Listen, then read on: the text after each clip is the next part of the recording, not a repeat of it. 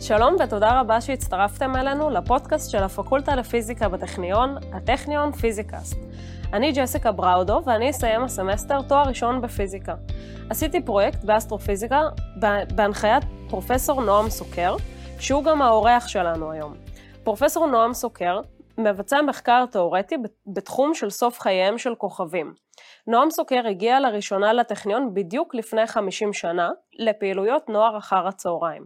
בהמשך הוא סיים תואר ראשון בפיזיקה בטכניון בשנת 1982, והוא סיים דוקטורט בהנחיית פרופסור מריו ליביו בשנת 1986.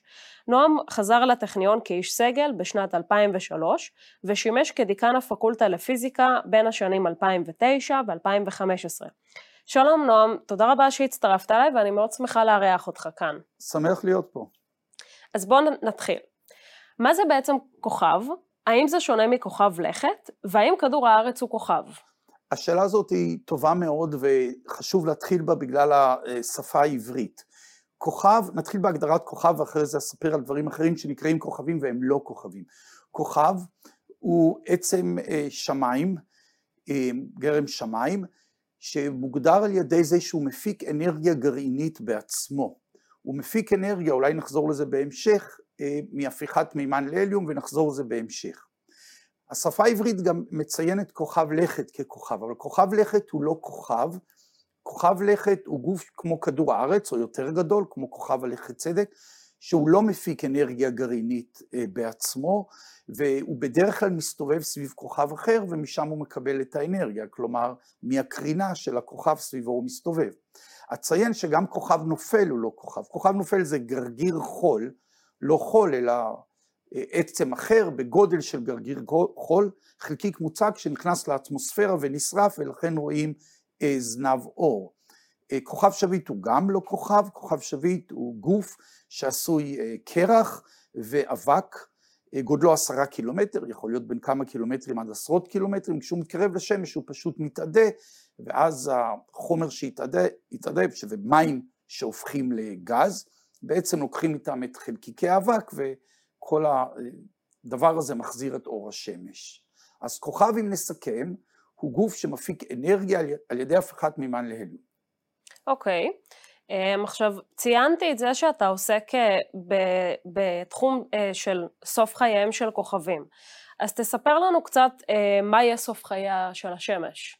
שאלה אה, חשובה מאוד לאלו שיחיו פה בעוד נגיד שניים, שני מיליארד עד שישה מיליארד שנים. לכן אה, לא הייתי מודאג היום, אבל הסוף לא יהיה טוב לכדור הארץ. אה, נתחיל מזה שהשמש, כפי שציינו, הופכת מימן להליום. איך היא עושה את זה?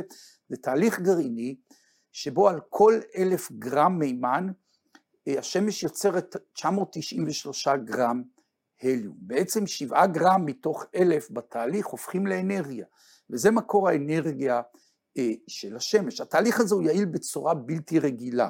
לשם השוואה, בפצצה שזרקו על נקסקי בסוף מלחמת העולם השנייה, גרם אחד של חומר הפך לאנרגיה, לציין את היעילות האדירה של התהליך הזה. לכן השמש, בצורה שבה היא הופכת מימן להליום, אה, כבר מחממת אותנו ארבעה וחצי מיליארד שנים והיא תחזיק ככה מעמד בערך עוד חמישה מיליארד שנים, אלא שבאיזשהו שלב ייגמר המימן בליבה. בשלב הזה יתחיל תהליך גרעיני נוסף שבו הליום יהפוך לפחמן וחמצן. התהליך הזה יתרחש גם הוא במשך זמן מוגבל של אולי מאה מיליון שנים. בשלב הזה בעצם, אה, יש כמה שלבים אבל לא ניכנס לפירוט, בשלב הזה השמש בעצם היא תגדל להיות גדולה בערך פי 250 מגודלה היום. השאלה מה יקרה לכוכבי הלכת בשלב הזה. כוכב הלכת הכי קרוב לשמש זה כוכב הלכת חמה, ייבלע בתוך השמש ויתאדה. גם כוכב הלכת נוגה, שהוא השני במרחקו מהשמש, ייבלע בשלב הזה על ידי השמש אה, ולא ישרוד. מאדים לעומת זאת שהוא הכוכב אה, הרביעי במרחקו מהשמש ישרוד. אנחנו בין נוגה למאדים. האם אנחנו נשרוד זאת שאלה שבעצם אין עליה עדיין תשובה כי אנחנו בערך בגבול המרחק מהשמש. אה, בעבודת הדוקטורט של עברת סבח היא בעצם הראתה אה, על ידי הנחות מסוימות שרוב הסיכויים שהשמש אכן תבלע את כדור הארץ, ואם נגיע הנה בעוד שישה מיליארד שנים, או הצאצאים שלנו, הם אה, לא יראו יותר את כוכב הלכת אה, כדור הארץ, לא את כוכב הלכת נוגה ולא את כוכב הלכת אה, חמה סביב השמש. ואיך בעצם אתה יודע את כל זה? איך אתה יודע מה, מה יקרה לשמש בעוד מיליארד שנים? זאת, זאת שאלה שבעצם אה, היא אופיינית לאסטרופיזיקה, כיוון שאין לנו כוכב במעבדה. בניגוד לתחומים אחרים בפיזיקה, שאנחנו יכולים לבנות מעבדה, לבצע את הניסוי, באסטרופיזיקה לא ניתן לעשות את זה. אה, ניתן להשוות את המצב לחייזר שהיה מגיע לכדור הארץ לחמש דקות, מצלם את האנושות, ומתוך תמונה של תינוקות, ילדים, אה, נערים ונערות ואוכלוסייה בוגרת, היה מגיע למסקנה שבעצם התינוקות בסופו של דבר גדלים אה, להיות אנשים מבוגרים, למרות שהוא לא ראה את כל ההתפתחות. אה, אותו הדבר קורה לנו עם כוכבים. כוכבים חיים בין עשרה מיליון למאה מיליארד שנים. ואנחנו חיים פה רק כמה עשרות שנים עם הטלסקופים המשוכללים שלנו, בכל זאת אנחנו מצליחים להגיע למסקנה שכוכבים צעירים שמאופיינים על ידי תכונות מסוימות, מתפתחים בסופו של דבר לכוכבים שמסיימים את חייהם, כפי שתיארתי שהשמש תהיה גדולה פי 250, ואנחנו קוראים לכוכבים כאלו ענקים אדומים. אז מהתצפיות והתכונות של הכוכבים אנחנו יכולים להגיע למסקנה הזאת. עכשיו, אמנם אנחנו לא יכולים לפתח כוכב במעבדה, אבל אנחנו כן יכולים לעשות חישובים במחשב, והיום אנחנו מבצעים סימולציות, הדמיות של התפתחות כוכבים, ואנחנו מצליחים להסביר את מרבית התכונות של כוכבים, ועדיין יש שאלות פתוחות. אה, ציינת את זה ש, שזה כמו שחייזרים יראו תמונה של שלבי ההתפתחות של בני אדם. אה, אתה יכול קצת להסביר את האנלוגיה הזאת? למה הכוונה? האם לכוכבים יש גם שלבי התפתחות? האם יש כוכבים שהם תינוקות, שהם בוגרים, שהם זקנים? אה, כן, ממש ככה. כוכב בעצם נוצר מענן גז. אם נתאר את התפשטות היקום אה, בשלושים שניות, בעצם התפשטות היקום לפי המודל המקובל על כולם במדע היום, אה, התחילה בהתפשטות אה, לפני בערך 14 מיליארד שנים, התפשטות מאוד מהירה, שכללה בשלב הזה הראשוני, אחרי הדקות הראשונות, רק את היסודות מימן והליום וטיפה ליתיום. בשלב יותר מאוחר של מאות מיליוני שנים, זה זמנים שקשה לנו לחשוב עליהם, אבל אנחנו אין לנו ברירה במדע אלא לציין אותם, בזמן אה, של מאות מיליוני שנים ענני גז התכווצו בגלל כוח המשיכה, שכל חלקי גז משך את האחר, התכווצו עד שנוצר כוכב. מה זאת אומרת שנוצר כוכב? שהגז נדחס ונדחס ומתחמם. אנחנו יודעים שגז שנדחס ומתחמם, למשל שמנפחים כדור או גלגל אופניים, המשאבה מתחממת כי אנחנו דוחסים אוויר. אותו הדבר שהמימן וההליום נדחסו אה, לצפיפות גבוהה של בערך פי מאה מצפיפות המים, הטמפרטורה עולה לעשרה מיליון מעלות. בעשרה מיליון מעלות מימן מתחיל תהליך גרעיני שבו הוא הופך להליום ונוצר כוכב. אלא שכפי שאמרנו, התהליך הזה אה, הסתיים מתישהו, כי המימן אה, פשוט אוזל. הם כוכבים כבדים מאוד, הם, קצב הבעירה שלהם הוא אדיר והם חיים רק עשרה מיליון שנים, כוכבים כמו השמש אה, אה, חיים עשרה מיליארד שנים, כוכבים שהם קלים אה, פי שניים או פי שלוש משמש יחיו כבר מאה מיליארד שנים. בשלב יותר מאוחר הכוכב הופך הליום לפחמן וחמצן, וכוכבים כמו השמש מסיימים את חייהם פה. בשלב הזה הכוכב משיל את כל המעטפת החיצונית שלו ונשאר רק החלק הפנימי שאנחנו קוראים לו ליבה, שהוא עשוי פחמן וחמצן והוא ננס לבן, כי הוא חם מאוד אז הוא לבן, והוא קטן פי מאה מהשמש, ולכן הוא נקרא ננס לבן. אולי אציין פה, זה מעניין מאוד שכוכבים יותר כבדים, אולי נחזור לזה בהמשך, הם מסיימים את חייהם בפיצוץ, וזה ממש טוב שהם עושים את זה. למה זה טוב? מכיוון שכוכבים כמו השמש שלא מסיימים את חייהם בפיצוץ, הם מייצרים אה, אה, מימן והליום, הם מייצרים את היסודות פחמן, חמצן, אולי ניאון ומגנזיום, אבל הם לא מגיעים ליסודות הכבדים שחשובים לחיים, כמו ברזל שיש לנו בדם, סידן בעצמות אה, ויסודות אחרים שנוצרים אה, בעצם בכוכבים מתפוצצים, ואלו כוכבים כבדים. אה, ולכן אנחנו צריכים לזכור שהברזל שיש לנו בדם, בגוף, הוא בעצם היה בכוכב שהתפוצץ. וזה טוב לנו. והאם יש כוכבים שמסיימים את חייהם אחרת, שלא כמו השמש ולא בפיצוץ? יש אה, עוד דרכים שונות? אה, יש דרכים אחרות, כוכבים מאוד מאוד קלים, עשירית ממסת שמש, הם יהפכו מימן להליום, אבל הם לא יהפכו הליום לפחמן וחמצן, הם יסיימו את חייהם ככוכב קטן עשוי הליום. והכוכבים הכבדים מסיימים את חייהם בפיצוצים, לפעמים יש התמזגות של כוכבים שיכולה לגרום לזה שאחד הכוכבים לפני למשל, שהוא הגיע לשלב שהוא הופך הליום לפחמן וחמצן, הוא בעצם כולו מתפרק על ידי כוכב כבד יותר. אז יש כוכבים שכוכב אחר פשוט מפרק אותם. אוקיי. Okay. אמ, um, עכשיו, האם המודלים שלך uh, מקובלים ב- בכלל הקהילה? Um, תראי, המדע בנוי מוויכוחים. הוויכוחים האלו הם ויכוחים שלפעמים גולשים לאמירות לא יפות, לפעמים אה, לריבים אה, ממש אה, אישיים. יש ממש מאבקים ידועים במדע שהיו, אחד המפורסמים ביניהם זה התומכים של צ'ארלס דרווין, שטענו שגיל כדור הארץ 300 מיליון שנים, והתומכים של לורד קלווין, שהוא טען בחישובים פיזיקליים שכדור הארץ חי רק 30 מיליון שנים, והיה ביניהם ויכוח אה, מאוד מאוד קשה, בסופו של דבר זה הוכרע שצ'ארלס אה, אה, דרווין צדק, כדור הארץ הוא לא רק 300 מיליון שנים, הוא 4.5 מיליארד שנים, וזה היה ויכוח חריף מאוד, והיו ויכוחים שממש הגיעו לריבים אמיתיים. אז המדע בנוי בעצם ממודלים מתחרים. עכשיו, ההתפתחות הבסיסית של הכוכב שתיארתי אותה, של תהליכים גרעיניים יותר ויותר מורכבים, מקובלת על כולם. איפה אנחנו בעצם חלוקים בקהילה? על אה, דברים שנותרו להסביר. למשל, מה מנגנון הפיצוץ של כוכב? כוכב כבד שהוא מתפוצץ, החלק הפנימי שלו קורס לכוכב ניוטרונים, שזה משהו שאנחנו לא יכולים אפילו לתאר. בעצם כל אה, קובייה של סנטימטר על סנטימטר על סנטימטר, שהמסה שלה זה גרם אחד אם זה מים, בכוכב ניוטרונים זה מיליארד טון. החומר צפוף בצורה בלתי רגילה והקריסה הזאת משחררת אנרגיה עצומה.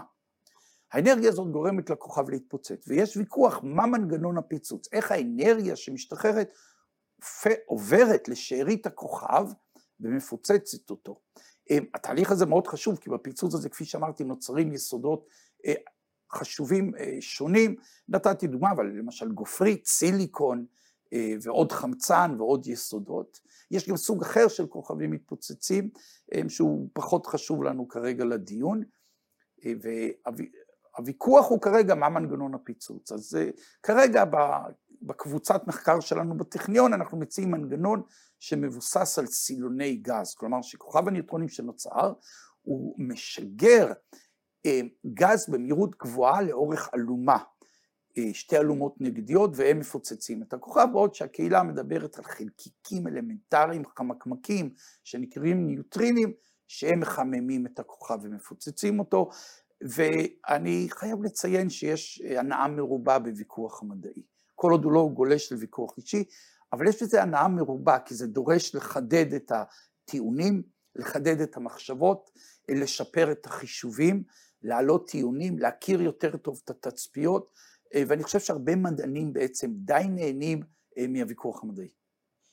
ואם דיברנו כבר על הקהילה, אה, אז האם גם יש לך שיתופי פעולה עם מדענים מכל העולם, או עם מי אתה משתף פעולה ביום יום?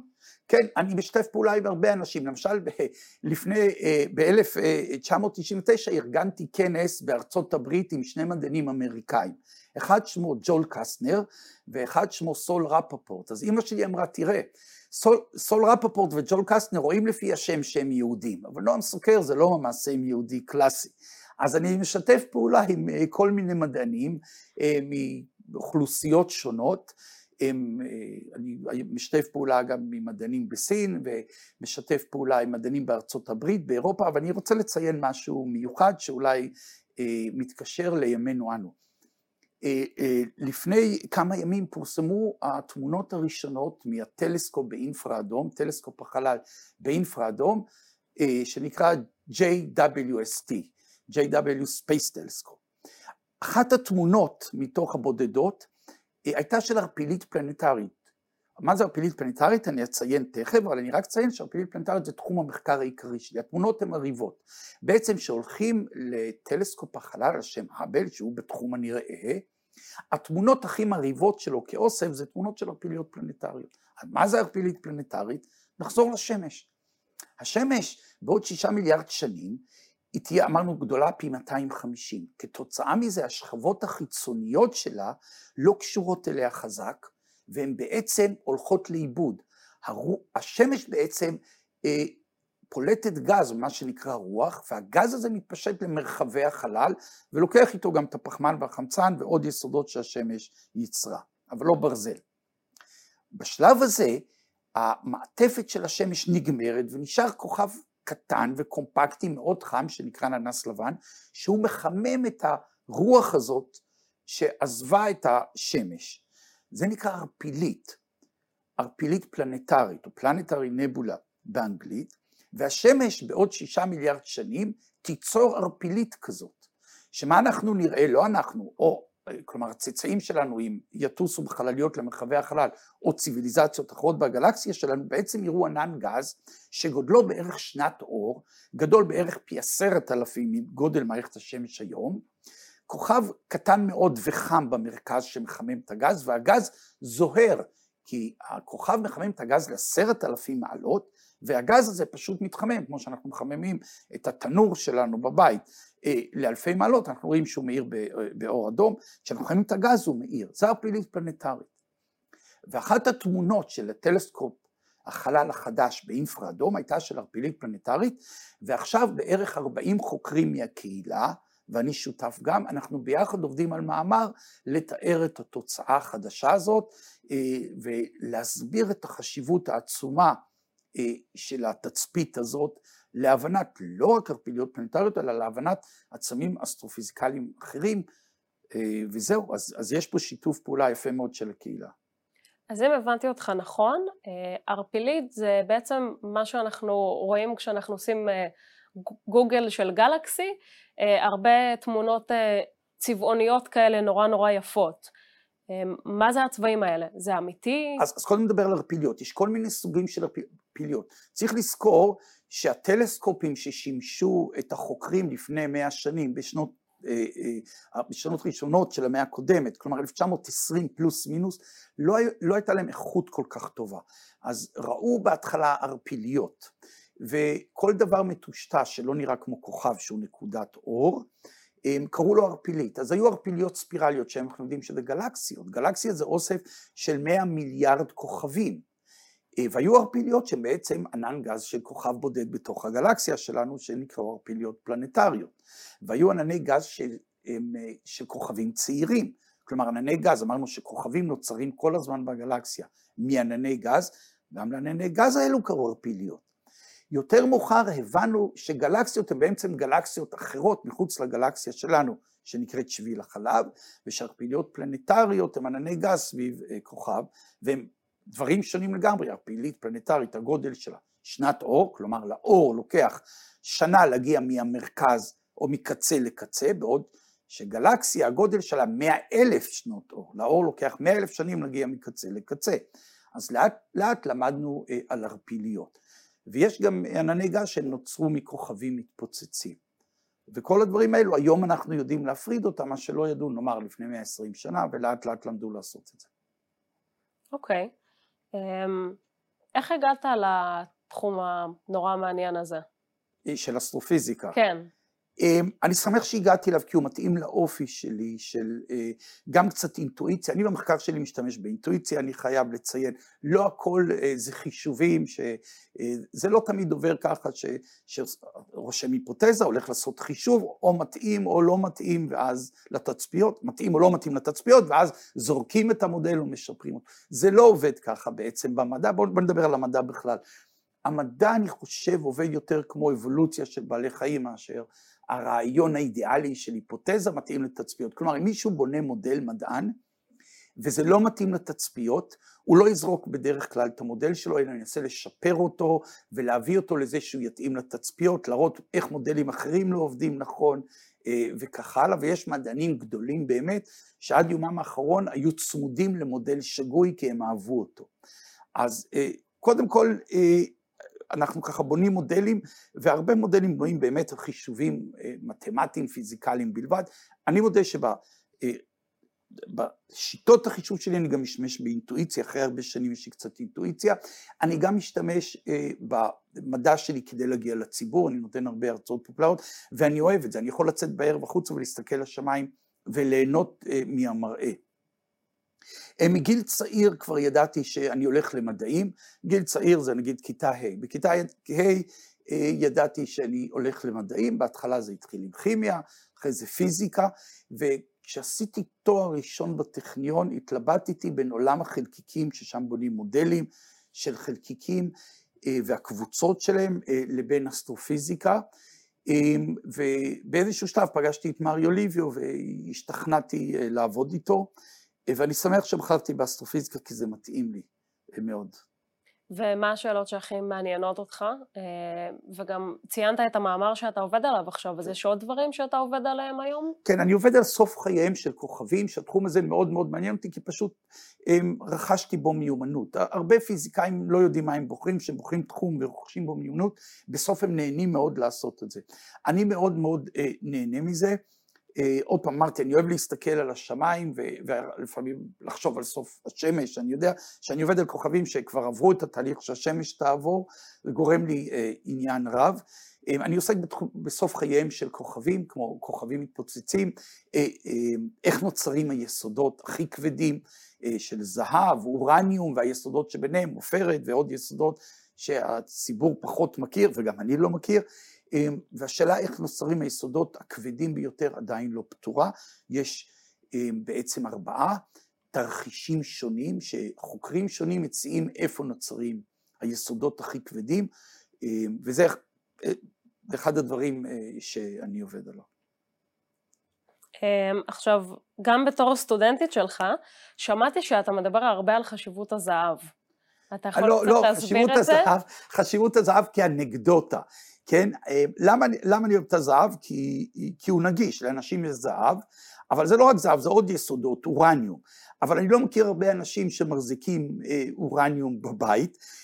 היו כאלו אגב, בסוף מלחמת העולם השנייה, שפירקו את הכור גרעיני הגרמני, אז כל מיני אנשים לקחו שם קוביות אורניום הביתה מהכור. אבל בדרך כלל אין אורניום, אז מחזיקים זהב. גם עופרת, זה אותו, אותו הדבר לעופרת. אני אוהב את זה כי השאלה איך נוצרו היסודות הכי כבדים. אמרנו שברזל נוצר בכוכב שהתפוצץ ולכן זה נחמד שיש לנו ברזל סביבנו בכל מקום, בעצם נוצר בכוכב שהתפוצץ. אבל בואי נלך לזהב, זהב לא נוצר בכוכבים רגילים שמתפוצצים. גם לא היסודות הכבדים מזהב כמו עופרת ואורניום שציינתי. מאיפה הם מגיעים? אמרתי שיש ארבעה מודלים, כל המודלים האלו בעצם מדברים על זה שבזמן היצירה של הזהב, או תוך כדי היצירה של הזהב נוצר חור שחור.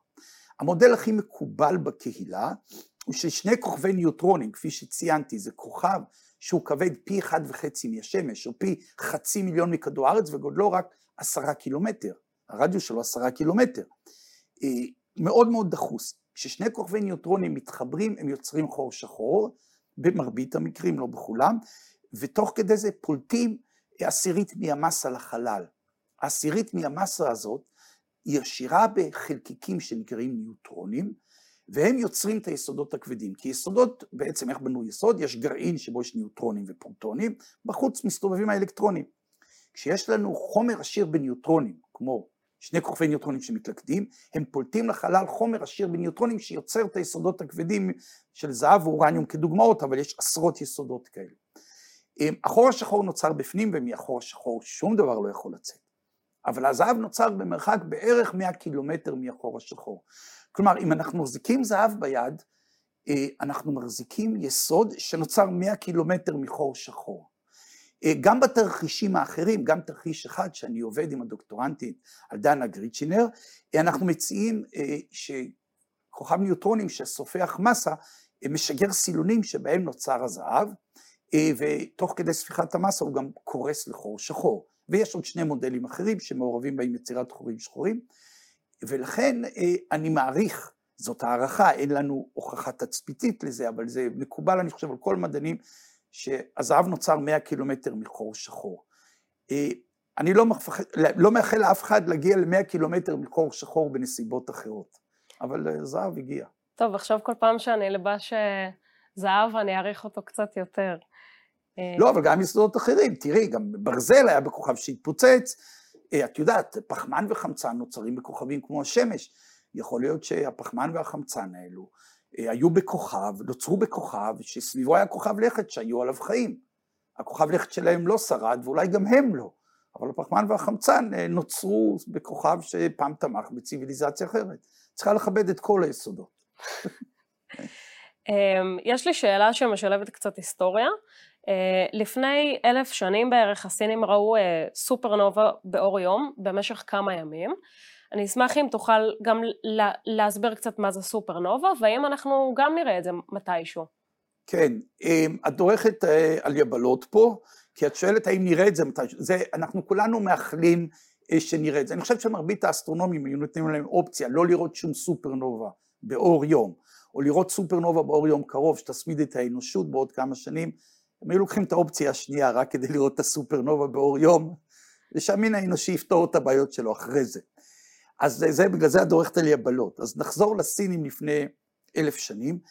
סופרנובה זה בעצם כוכב מתפוצץ. מה שהזכרתי קודם, שיש כוכב כבד, שהחלק הפנימי קורס לכוכב ניוטרונים ומשחרר אנרגיה עצומה, ומפוצץ את שאר הכוכב שמתפזר לחלל, בתהליך הזה נוצרת אנרגיה עצומה של זריקת החומר וגם של חום. הגז החם פולט קרינה, ובהמשך גם אה, חומרים רדיואקטיביים שנוצרו בפיצוץ הם בעצמם משחררים אנרגיה, וזה גורם לכוכב להאיר במשך כמה שבועות עד כמה שנים. העוצמה היא כל כך חזקה שאם פיצוץ כזה מתרחש בגלקסיה שלנו, קרוב אלינו, נגיד מרחק של כמה אלפי שנות אור, אנחנו נראה את זה במשך כמה שבועות באור יום, תלוי בסוג הסופרנובה. אה, אני זוכר כשהייתי אה, חוקר צעיר, רק סיימתי, שנה אחרי שסיימתי דוקטורט, היה פיצוץ של סופרנובה לא בגלקסיה שלנו, אלא בגלקסיה סמוכה שנקראת ענן מגלן, ראו את זה רק מחצי כרוד הארץ הדרומי, אבל לא ראו את זה ביום, ראו את זה רק עם עין חשופה רק בלילה היה אפשר לראות את זה, וזה גרם להתרגשות אדירה, אפילו אני פרסמתי מאמר אחד על הסופרנובה הזאת ובהמשך מאמרים נוספים, אה, ולכן פיצוץ כזה שהוא לא בגלקסיה סמוכה אלא בגלקסיה שלנו יכול להיות שנראה את זה באור יום והסינים ראו את זה באור יום והם תיעדו את זה משום גם יפנים תיעדו את זה משום מה אסטרונומים אירופאים לא, לא תיעדו את זה ואנחנו לא יודעים למה או פה ושם יש איזו עדות על איזה תיעוד לא רציני הסינים גם, הסינים גם תיעדו איפה הם ראו את זה, והיום כשאנחנו מפנים את הטלסקופ לשם, מה אנחנו רואים? כוכב ניוטרונים במרכז, וענן גז שהתפשט אה, בפיצוץ. אז האם אנחנו נראה סופרנובה בגלקסיה שלנו? אנחנו ממש ממש מחכים לזה, לא במרחק קרוב שישמיד את המין האישי, אל תיקחו אותי לא ברצינות, אבל מרחק טיפוסי של כמה אלפי שנות אור, אה, של אה, אה, פיצוץ כזה, או אפילו עשרות אלפי שנות אור, זה גם יכול להיות, אבל פחות טוב, יכול להביא לנו מידע אדיר, ואני מתאר לי שאם דבר כזה יקרה, זה יהיה, זה, זה יהיה בראש החדשות הרבה זמן, כי כוכב באור יום, כמובן שיש סיכוי שרק מחצי כדור הארץ הדרומי יראו אותו, אבל אה, עדיין מבחינה מדעית זה יהיה אה, דחיפה אדירה לתחום שלנו, כי זה יהרוג הרבה מודלים ויגיד לנו בדיוק מה קורה, מה שהיום קצת חסר לנו, איזה כוכב קרוב לבית. מתפוצץ, כוכב מתפוצץ קרוב לבית. טוב, אני נורא מקווה שזה יקרה. כן. אמ, ציינת קודם גם את הטלסקופ החדש, אז איזה תעלומות אתה מצפה שייפתרו בעתיד בזכות כל המכשורים החדשים שיש לנו?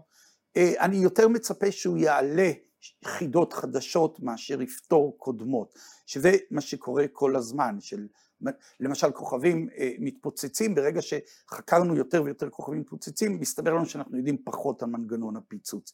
אז הטלסקופ הזה מיועד לחקור אה, בתחום האינפרה-אדום. מי בעצם בחלל פולט קרינה באינפרה-אדום? כוכבים קריים ועצמים מאוד מאוד רחוקים. בגלל שהיקום מתפשט מאז המפץ הגדול, עצמים רחוקים שפולטים אפילו אור נראה בגלל תהליך פיזיקלי, בהתרחקות אורך הגל נהיה ארוך יותר, שזה מביא אור נראה לתחום האינפרה אדום. זה נקרא הסחת דופלר, שאנחנו מכירים את זה פשוט מקול שנשמע. אם אה, מכונית סופרת מתקרבת אלינו במהירות גדולה מאוד, הקול נשמע גבוה יותר. כשהיא מתרחקת, היא מפעילה את אותה צפצפה, הקול נשמע נמוך יותר. אותו הדבר קורה לאור. כשעצם מתקרב אלינו ופולט אור נראה, האור נראה יותר בתחום הסגול, ואפילו אולטרה סגול הוא מתקרב מהר. כשעצם מתרחק, האור הנראה הופך להיות אדום ואחרי זה אינפרה אדום. אז בתחום האינפרה אדום נראה גלקסיות רחוקות שמתרחקות מאיתנו, ובאמת אחת התמונות הראשונות שפרסמו מטלסקופ החלל באינפרה אדום, באמת של אה, גלקסיות אדומות שאפשר לראות בתמונה, לא אדומות, הן אפילו אינפרה אדומות, פשוט צבעו את התמונה כדי שנוכל להבין מה, מה אנחנו רואים. אז אנחנו נבין יותר טוב את היקום המוקדם, אני חושב שאנחנו נבין יותר טוב יצירת כוכבים, שגם שם יש הרבה אור אדום, אנחנו גם נבין יותר טוב את סוף חייהם של כוכבים, כמו כוכבים מתפוצצים וערפיליות פלנטריות, שזה סוף חייהם של כוכבים כמו השמש, ואני מצפה שיעלו חידות חדשות, למשל שיגלו סוג מסוים של אה, כוכב מתפוצץ שלא הכרנו קודם. אוקיי, okay. אז לסיום, יש לנו שתי שאלות ככה בשביל הכיף קצת. כן. Uh, השאלה הראשונה זה, מה אתה חושב על חיים מחוץ לכדור הארץ? יש, אין, חייזרים, לא חייזרים? כן, חיים מחוץ לכדור הארץ, uh, אני אתחיל מההתחלה. אין לי שום עדות שחיים מחוץ לכדור הארץ הגיעו הנה. אמ, אין לנו שום עדות לחייזר שנחת פה, יש מודלים ויש מודלים של קונספירציה, אין לזה שום עדות. זה נחמד לדון בזה, אין עדות. הסיכוי, אנחנו עובדים מבחינה סטטיסטית, הסיכוי לקיום חיים מחוץ לכדור הארץ הוא עצום. אין שום סיבה להניח שאנחנו אה, בעצם החיים היחידים. אני, אני אומר את זאת כך, כשאנחנו מסתכלים על מערכת השמש, כוכב הלכת שאנחנו חיים עליו, כדור הארץ הוא כוכב לכת בינוני, אנחנו לא הכי קרובים לשמש, לא הכי רחוקים, אנחנו לא הכי קטנים, יש כוכבי לכת קטנים ממנו, כמו נוגה, מאדים, כוכב לכת חמה, יש גדולים מאיתנו, כמו צדק ושבתאי. השמש שלנו היא כוכב בינוני, היא כוכב אמיתי, היא מפיקה אנרגיה על ידי הפקת מימן אלו, היא כוכב בינוני, יש כוכבים הרבה יותר קטנים, יש כוכבים הרבה יותר כבדים שמתפוצצים. המיקום שלנו בגלקסיה הוא בינוני, אנחנו באמצע הגלקסיה, איפשהו, לא קרובים מדי למרכז, שאז היינו חוטפים הרבה קרינה רדיואקטיבית מכל מיני תהליכים, לא בקצה הגלקסיה, ששם יש רק כוכבים זקנים, אנחנו איפשהו באמצע. כלומר, קיום החיים בעצם נובע מבינוניות. מקום בגלקסיה בינוני, כוכב בינוני, כוכב לכת בינוני, הבינוניות הביאה לקיום חיים. מכיוון שזה המצב, יש הרבה כוכבי לכת בינוניים, סביב כוכבים בינוניים, במקומות בינוניים בגלקסיות. כיוון שיש בערך 100 מיליארד כוכבים בגלקסיה שלנו ו-100 מיליארד גלקסיות ביקום שאנחנו מכירים, הסיכוי לקיום חיים הוא, אה, אני אומר, עצום, עצום. ולכן אני מעריך שיש הרבה חיים מסוגים שונים, וגם יש סיכוי טוב שחלק מהם הגיעו גם לציוויליזציה מתקדמת, ששואלת את השאלות אה, שאנחנו שואלים. אני אוסיף לזה שאלת המשך, כי אמרת קודם שאתה אוהב אה, ויכוחים ודיונים. כן. אה, האם אתה חושב שקיום אלוהים הכרחי לקיום חיים כלשהם? לא, אנחנו לא חושבים שככה. תמיד הולכת השאלה, אבל מה היה לפני זה? מה היה לפני זה? אז אנחנו מגיעים למפץ הגדול. ברגע שיש את המפץ הגדול, שהיקום מתחיל להתפשט, והוא מכיל את החלקיקים היסודיים, פרוטונים, ניוטרונים ואלקטרונים, שמהם נוצרו היסודות הראשונים, מימן ואליום וכך הלאה, אנחנו יכולים להסביר את הכל. השאלה מה גרם למפץ הגדול. ופה הבעיה שלנו שהמכשירי המדידה שלנו לא מגיעים לשם, ולכן אנחנו עוסקים בתיאוריות, אבל זה תיאוריות שאני חושב שהן מדעיות. למשל יש רעיון שנחזור עוד פעם, בעצם מה אמר קופרניקוס? הוא אמר כדור הארץ לא מיוחד, השמש מיוחדת אנחנו מסתובבים סביבה. אחרי זה הסתבר לנו שיש עוד כוכבים, אבל השמש לא מיוחדת, יש 100 מיליארד כוכבים בגלקסיה, הגלקסיה שלנו לא מיוחדת, יש 100 מיליארד גלקסיות ביקום שאנחנו מכירים, והיקום שאנחנו מכירים זה רק מה שאנחנו רואים, יש הרבה מעבר לזה שאף פעם לא נראה. כלומר היקום הוא עצום. למה אם אין כוכב לכת אחד, אין כוכב אחד של השמש, יש הרבה, אין גלקסיה אחת, יש מאות מיליארדים, למה שיהיה יקום אחד? אולי יש אלפי מיליארדים ויותר של יקומים אחרים, בחלק מהיקומים יש חיים. ואלו התיאוריות שלוקחות אותנו להבין עוד, עוד ועוד את נקודת ההתחלה, אבל אה, אה, קיום אלוהים או הנחת אלוהים אה, אין לה מקום במדע. ושאלה אחרונה, אה, איזה מדען גדול מהתחום היית רוצה אה, לאכול איתו ארוחת ערב? אני אפסח על השאלה של ארוחת ערב, ואני אגיד לך עם איזה מדען הייתי רוצה לפגוש ואיפה. המדע מתפתח לאט, מדענים יושבים, עושים חישובים, תצפיות וניסויים לוקחים הרבה זמן. יש מעט רגעים שמשהו קרה בהם בשנייה אחת, וזה היה איזה נקודת ציון. אז אני אקח נקודת ציון אחת, שני בדצמבר 1942, שני מדענים, אנריקו פרמי האיטלקי וליאו סילארד, יהודי ממוצא הונגרי, שהם בעצם חתומים על הפטנט של כור גרעיני, מפעילים עם עוד עשרות אה, חוקרים אחרים את הכור הגרעיני הראשון. מגיעים למסה קריטית והכור הגרעיני הראשון עובד. הייתי רוצה להיות עם ליאו סילארד ואנריקו פרמי, שני מדענים שברחו מאירופה הפשיסטית הנאצית, ליאו סילארד, יהודי שברח מהונגריה, אנריקו פרמי ב-1938 קיבל פרס נובל לפיזיקה והמשיך משם ישר לארצות הברית, שני מדענים שעזבו את אירופה הפשיסטית בתקופה סוערת, הם חתומים על הפטנט של כור גרעיני, מפעילים את הכור הגרעיני, מגיעים למסה קריטית ברגע מסוים, ועושים את זה עם סרגל חישוב, בלי מחשבון, בלי טאבלט, ולא לא רצו להודיע בוואטסאפ לכולם שהם הצליחו להפעיל כור גרעיני. אני חושב שברגע הזה הייתי רוצה להיות עם שני המדענים האלה. טוב, נועם, תודה רבה על שיחה ממש מרתקת, אני אישית מאוד נהניתי. אתה והמאזינים מוזמנים להצטרף אלינו לפרק הבא של הטכניון פיזיקאסט, ועד אז, בקרו אותנו באתר הפקולטה לפיזיקה של הטכניון, fiz.technion.ac.il. תודה רבה.